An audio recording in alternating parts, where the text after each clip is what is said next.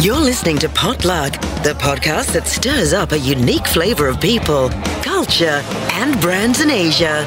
Hosted, as always, by Scott and Drago. Hello and welcome back to Potluck. This is the third time we're getting together to stir the pot, and our third interview of season two. Did you know that every second TV series on Netflix gets cancelled after one season? Well, I'm not sure if this is true, but we're still here. You're listening to me, Drago, and alongside me is the ever simmering, occasionally boiling over, and always smoking hot co host, Scott. Scott, how are you? Yeah, I'm bubbling along nicely, Drago. Um, today we're very pleased to start the pot with Charlotte Wilkinson, founder of Hello Sister and Side by Side. Like us, Charlotte forged her career working in the research and brand strategy space, including roles with added value in China and latterly heading up Clear's APAC operation, first in Hong Kong and then in Singapore. But in 2017, Charlotte first of all founds Hello Sister, a pioneering insights consultancy helping brands engage women through more effective marketing strategies. Next, she co-founds Side by Side, partnering with organisations to level up on diversity and inclusion. And if that's not quite enough to keep Charlotte busy, uh, she recently set up Face Forward, a series of digital events enabling women to emerge from lockdown with a positive mindset, especially around their careers. Charlotte, welcome. How are you today? Good, thank you very much. Charlotte, hi, and thanks so much for joining us. Now, we like to whet the appetite first. Uh, we like our guests to think about their career, uh, their personal or professional path through an alternative lens as something of a recipe. A recipe for where uh, they've now got to, if you like. Yeah. So, uh, if we drill down to three main ingredients uh, that uh, make up you that you are now, what would those three ingredients be? Well, one of the things is I quite like to challenge the status quo. So I thought I would turn this question on its head. And I think my first ingredient is curiosity. So um, I think ever since I was a tiny little girl, apparently I was always asking why. But why, why is this the case? Why do we have to do that? Why is why does this work like this?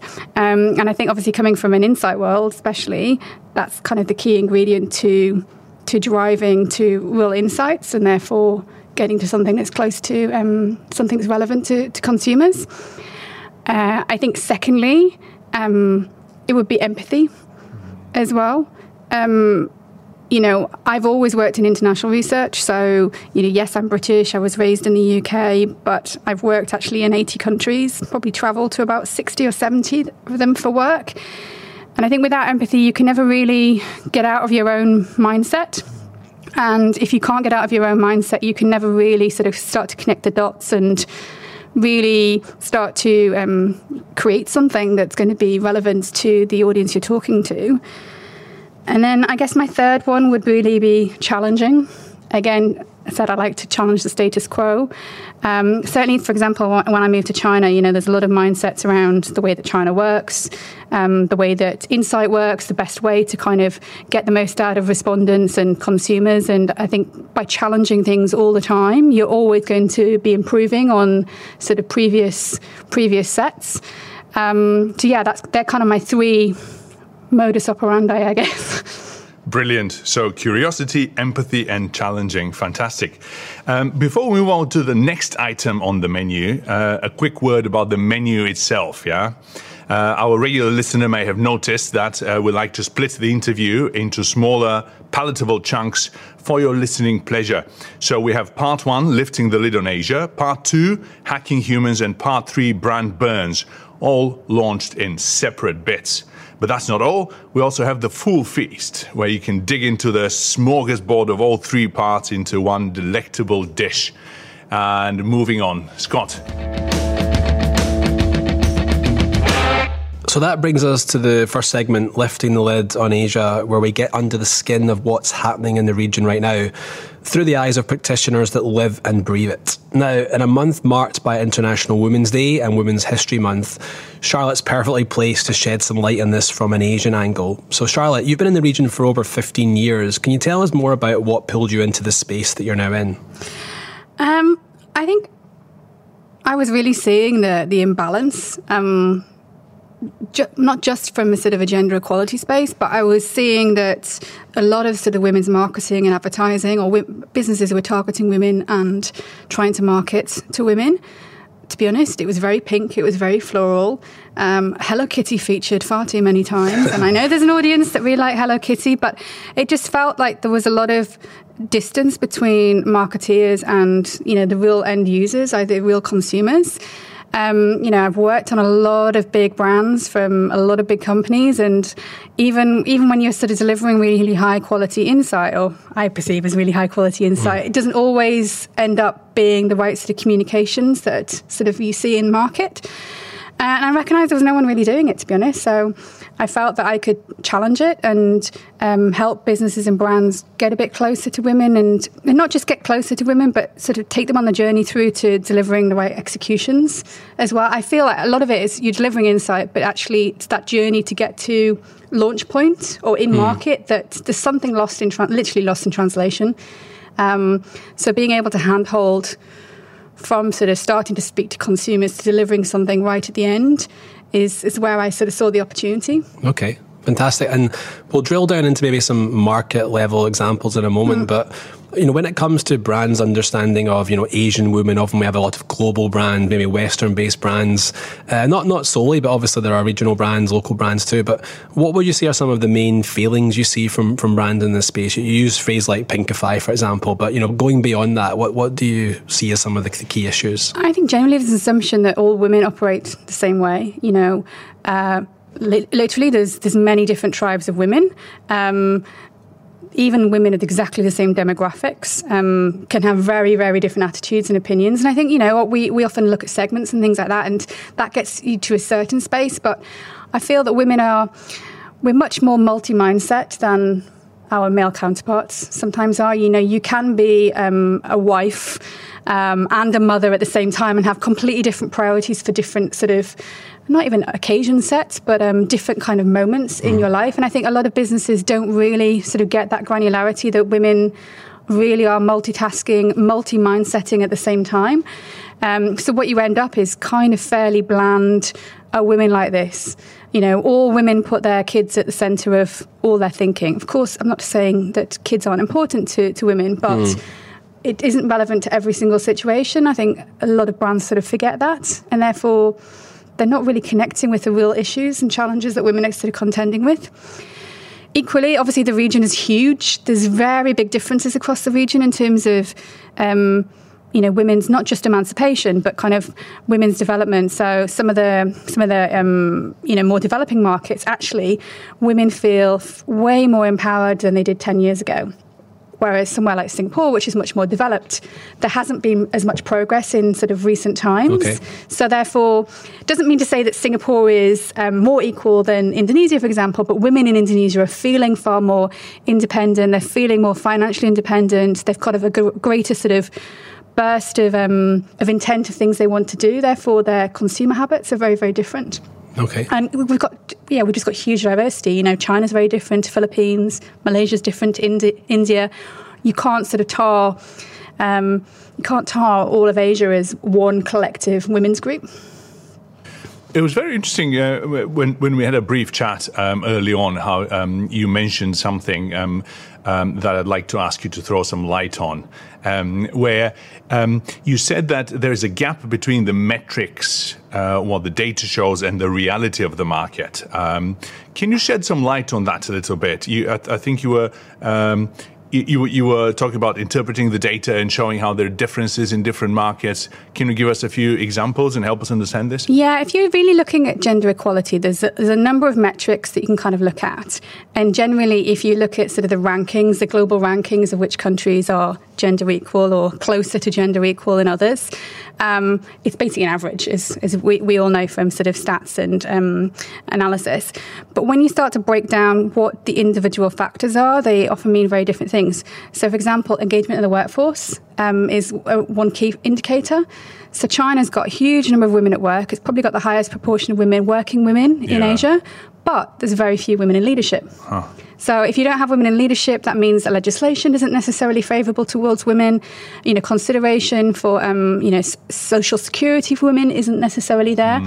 Whereas other markets, for example, um, Malaysia's got quite high female um, business ownership, but it's often much more family-led businesses, so they're not necessarily the big sort of corporate, very um, sort of shape-shifting, influential businesses.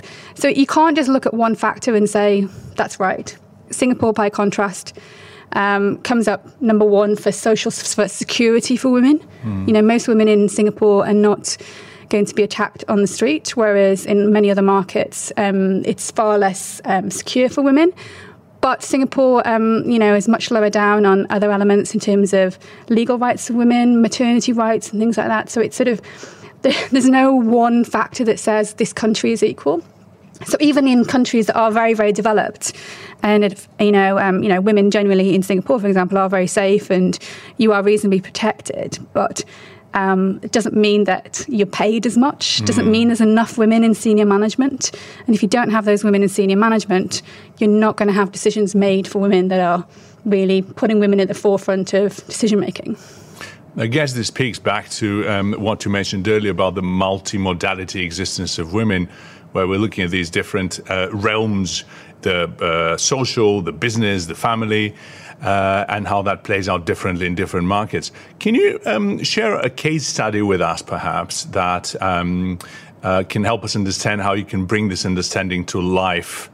uh, on a particular case, whether it's something strategic or tactical, something that you did recently that you think would um, help us understand the approach there. Yeah, I mean, I probably can't tell you the, the well, I can't tell you the client exactly, Sure. but I've been working with um, a big finance um, brand business, um, and really understanding, yeah, what banking means for women, and uh, looking at markets like, say, Indonesia and Malaysia, especially.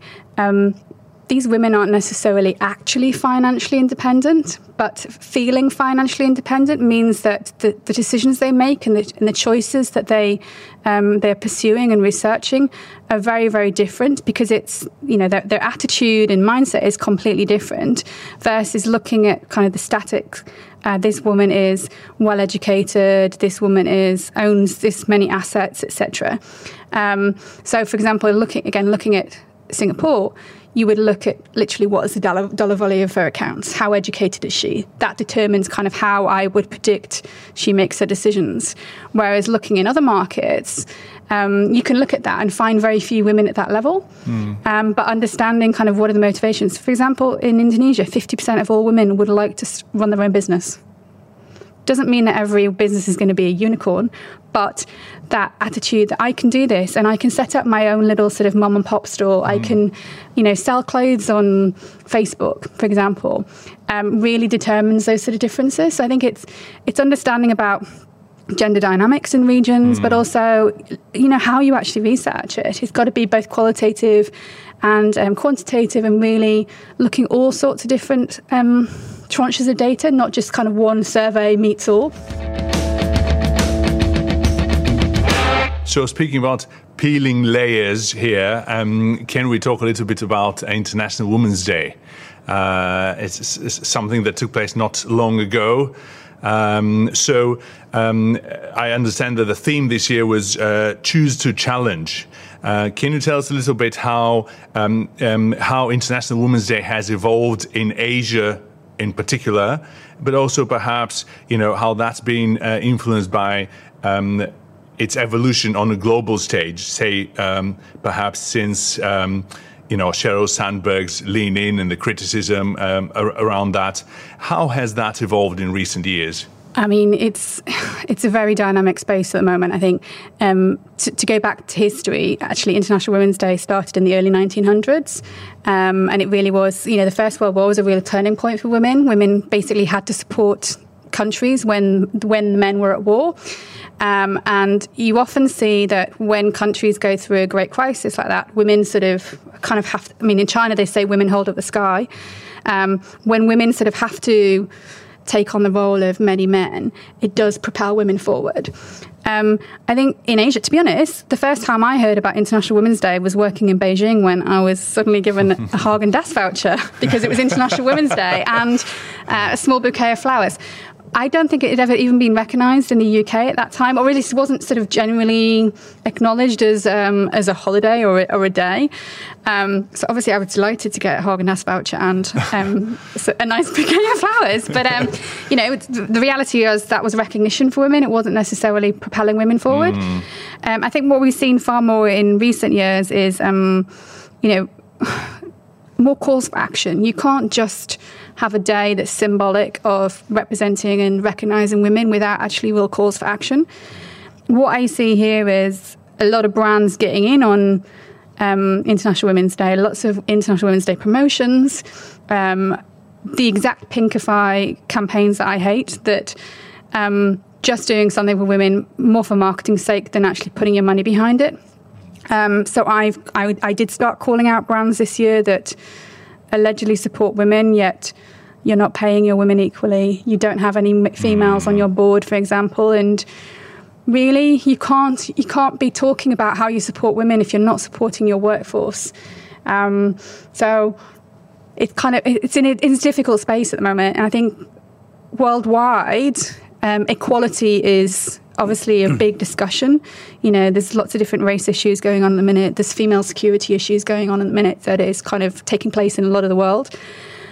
A lot of that on the ground is actually less relevant in Asia mm. at the mm. moment. Uh, you know, the Black Lives Matter movement isn't specifically relevant to Asia, but people recognize the issues. And um, people here who are more woke, and I don't like that word, but it's the best description, um, are realizing actually there is great inequality in this region as well, and making people and people are becoming much more mindful about which brands and businesses they want to associate with. Um, so it's not it's not that the issues specifically are relevant here, but it's more that that sort of whole genre of awareness is becoming much more relevant here, and the right people or some people are really sort of taking yeah taking action against it. So I'm hoping that women's equality will will move the same way. Are there any markets that you feel are particularly woke? Sorry to be using the word again, but uh, do you see any um, market differences, any cultural differences across the region in that regard? Um, yes, but not necessarily in terms of gender. All right. Um, I've done quite a bit of work in sustainability, and actually, women are more likely to be sustainable than, than men you know, we're kind of more about protecting our family in the mm. future generations than men would be. Um, so markets like Indonesia and China, for example, actually, from an intentions perspective, far more sustainable minded because they experience more issues. Mm. So the, the air quality in China makes people much more conscious of what they're buying. Obviously, in markets like Indonesia, things like um, palm oil um, people, if, if you directly experience the issues that you're interested in, you're more likely to change your behaviour mm. than than those who are, you know, sitting in London talking about palm oil. It's kind of um, that proximity to issues makes a real difference here. Do, do, you get a sense that you, you hinted at it earlier, Charlotte? This kind of sense of like in Singapore or developed market, maybe like maybe Japan might be another where there has been progress, but you were hinting at almost like plateauing to some extent, like people getting sort of comfortable with the status quo and not pushing beyond it? Absolutely, that. I was really disappointed. So, a project I did last year was talking about um, the different as- different facets of gender equality and the attitude in Singapore towards women were really poor. I was so disappointed that you know people felt that women were paid correctly, that there was a reason why women didn't need to advance in the workplace. In Singapore, a lot of it comes down to national service. That there's a belief that because men do two years of national service, men automatically for the next 45 years should be paid more more than women. And there's those sort of things there. Japan is a whole other kettle of fish, and I don't think it, I don't think it even has changed. Um, you know women traditionally there don't work once they're married. Um, you know, being dictated to what they wear in the workplace. I think it's there's some. Um, I know you know Japan far better than me, but you know I think there was there was some um, company recently that was dictating women couldn't wear um, glasses to the workplace because it wasn't deemed presentable and um, feminine enough, or, yeah. or wearing heels. Yeah. The Minister of Female Empowerment says, "Oh, I think women should wear heels. It's so much nicer." Yeah. So yeah, I think you're right. And even last week, I was uh, I was a little bit perturbed that um, I, I I was on a, a conference on International Women's Day with Madam President for Singapore, and she was talking. She was openly saying that Singapore has to do more to get women into senior management, has to do more to drive equality in the region. Yet at the same time, another MP was saying that he didn't see that there would be a potential um, female PM in the short term because. Um, there's a lot of family pressures at home, and um, being a pri- being a prime minister or being an MP means that you have to spend a lot of time in Parliament. So my take on that was that that means women can't be because we have to look after families. Yeah, I, am pretty sure most of the MPs in, in Singapore are actually family men as well as family women. So even that sort of that that left hand right hand that there's an intent, but the practicality and realities aren't necessarily the same. Because mm, I, I, know that um, I think one of the initiatives I think uh, BBH ran a survey I think with the uh, gender equality group Aware, and I think yep. the stats which I think Straits Times published talked about um, you know, less than twenty percent of the of the female sample uh, could name a, a, Singaporean female role model, and there was quite a lot of international ones. But um, you know, I think Michelle Obama, uh, Gal Gadot, uh, Blackpink singer Lisa, uh, and I think you know, but locally. So I think they created these stickers to try and create some. I'm not sure of the effectiveness of the tactic, but I think um, interesting that they were kind of highlighting that maybe not enough role models in the local scene. There, there yeah, there aren't enough role models generally. I think, mm. and you know, you, you can have celebrities and you can have um, you know wives of presidents. I'm not I'm not denigrating their, sure. their their influence, but you also need them in the workplace, and you need you need them sort of around you as well to see actually how how they do that. Mm. Um, interesting um, p- people who are um, children of single mothers often have completely different attitudes towards mm. gender equality. And I think if, often if you see those women who had to strive and they've had to support households by themselves for various reasons, um, it does really change the, the perspective and opinions of both male and female children. Okay. And, and I guess just to round off the, the IWD uh, I have a couple of questions on that. So, one, uh, the theme itself. So, choose to challenge. And, and Drago and I were just kind of wondering how well these themes serve as like a call to action. Like, do does the average uh, you know, women or man, I guess, understand what the kind of the theme is meant to represent in a given year and what they can do. And I know there's been a lot of uh, awareness raising in general around things like BLM and other movements around how to be a, a, sort of good activist, if you like, what activism can look like in day to day. So that was one thing about the theme. If you had any views on the theme, and just secondly, if there was any any winners and losers uh, that you could sort of identify from what you saw this year, and any brands that did well or not so well yeah, I think um, I think the choose to challenge is interesting because it's kind of it's getting to the area where it is actually it is about challenging the status quo, which is very say very much my sort of my heartland mm. as hmm. well. Um, but I didn't actually see much action out of that. I didn't really see very many true call to calls to challenge. I did see a lot of selfies of people, you know, holding their fingers up, which mm. I didn't actually do myself, and maybe I should have done because it still builds awareness. But um, I think, yeah, a slogan or a strapline helps, and it has moved on a little bit, but it's still it's still really not enough. I think. Mm. Um, in terms of brands that did well, brands who didn't, um, my I've mentioned this brand quite a few times on my social media, um, but Redmart consistently every year for International Women's Day and for Mother's Day have a campaign around buy the lady in your life some detergent and it's like, I don't know how many women they've ever spoken to who love doing their laundry on International Women's Day or on Mothering Sunday. It's sort of, you know, and I've called them out on it. And I've actually even tried to speak to them, and they, they continue to do this. Um, in terms of the brands that done really well, it's interesting because there was a lot of women's gender um, gender focused advertising that was launched the same week. It wasn't specifically International Women's Day, mm. but it was it was time to release at a certain time frame.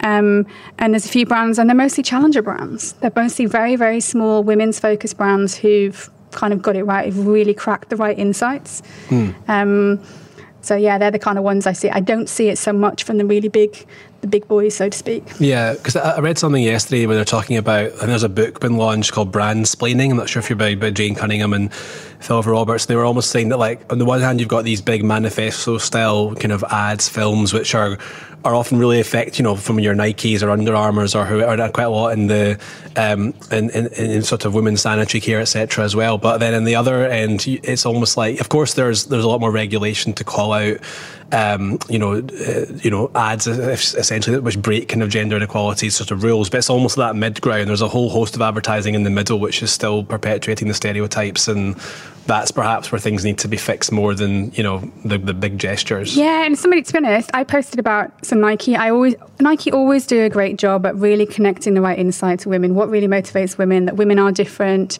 We're different types of athletes to men. Um, they did a maternity. They've got a new maternity range sure. that's launched. So they they just done a great campaign, um, which features real women at home. It was actually filmed remotely. Mm. Um, most of them still in lockdown, obviously. Um, real women real female athletes as well. So it had everybody from a woman sitting on a, a, Swiss ball who's pregnant to a woman running a marathon, you know, professional marathon runner who is, happens to be pregnant. Um, so it really covered, yeah, diverse races. It covered sort of diverse female types, you know, different types of mothers, mm. Diverse sports even.